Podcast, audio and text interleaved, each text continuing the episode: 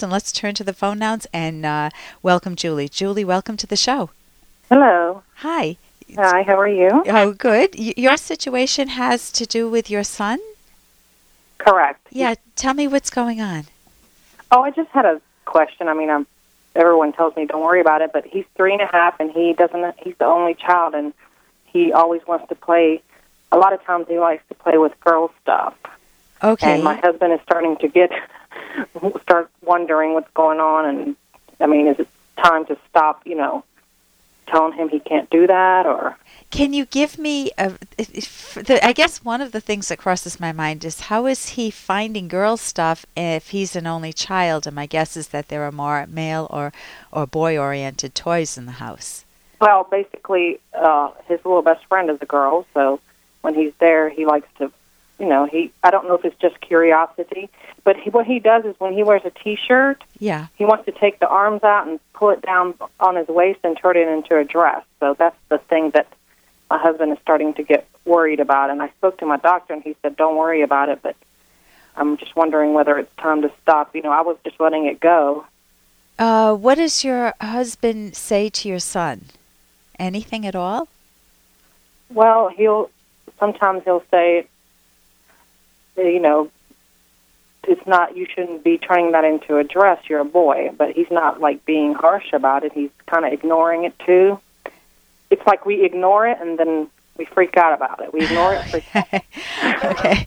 Um, I know when my son was that age, I went out and bought him a doll. So he would have a doll because that was the thing at that time that you wanted to have. You didn't want to uh, just put guns in your son's hands like they did when we were growing up in my generation. In, in your not you know toy guns, the water guns, or the rest.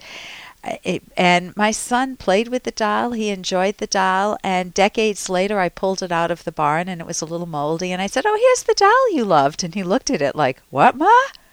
he had no recollection of it. Yeah. So if you make a big deal of it, it's more likely to get entrenched and become a power struggle and something that your son might use to fight, uh, use as a source of independence. Dad can't tell me what to do. He says I shouldn't be looking at girls' things. Once he gets that notion, then he might fight it, and then you've got much more of a problem on your hands.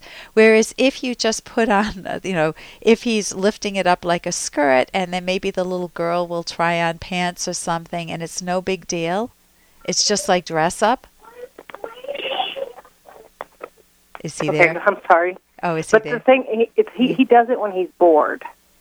Oh, well then th- give him a nice menu of activities. What are some? the- Correct, but I I that's I work from home, and sometimes when I'm ha- I'm on the phone and he has to entertain himself for five ten minutes, that's when he it's like whatever remind something will remind him of it, and then he'll start doing it. It's almost like he's doing it to make me angry. I don't know. I just- yes, if the kids pick up that something irritates you, they will do it more. Because because they're, when he's they're with curious. boys, he's all boy. oh, well, that's good news. And your son, Okay. your husband doesn't see that?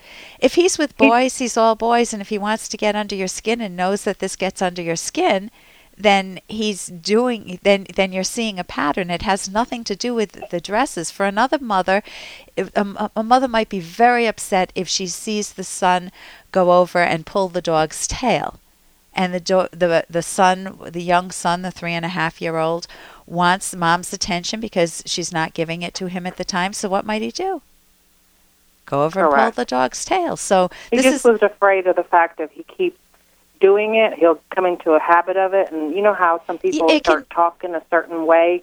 it can start building into a habit, especially if you make it taboo.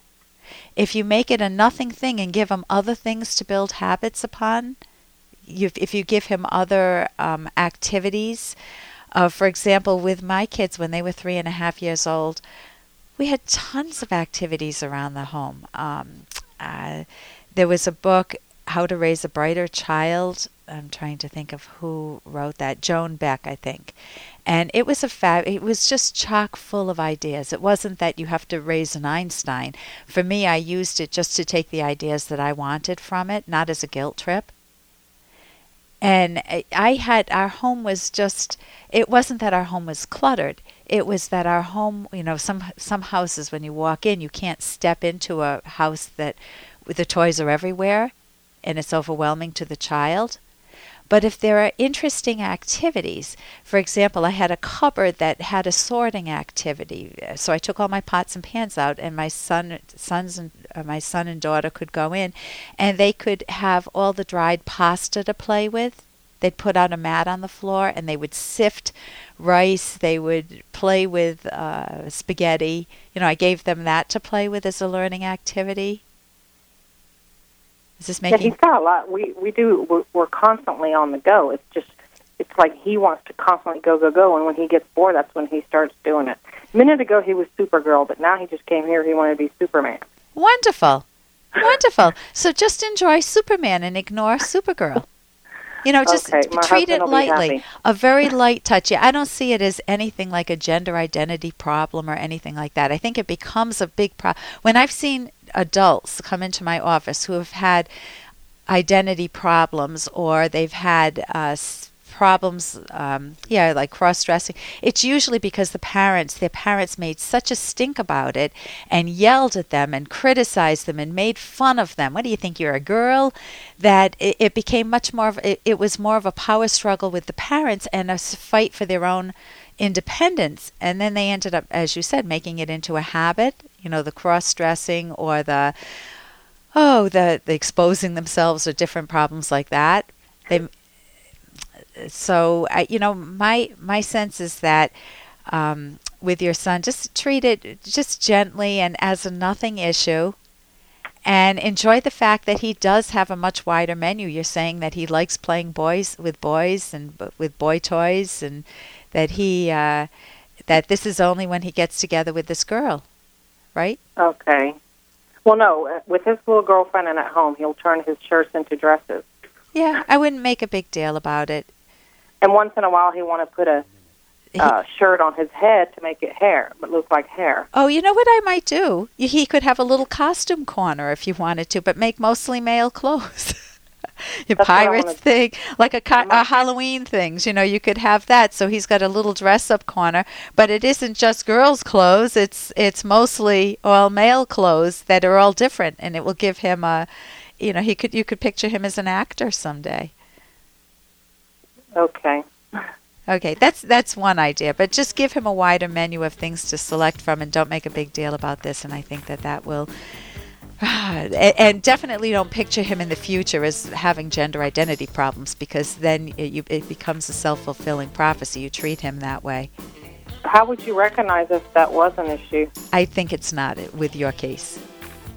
Uh, uh, is it, Yeah. Are they born you know that what? Let way? me or? let me touch base with you during the break. I'm Dr. Ellen Kenner on the Rational Basis of Happiness.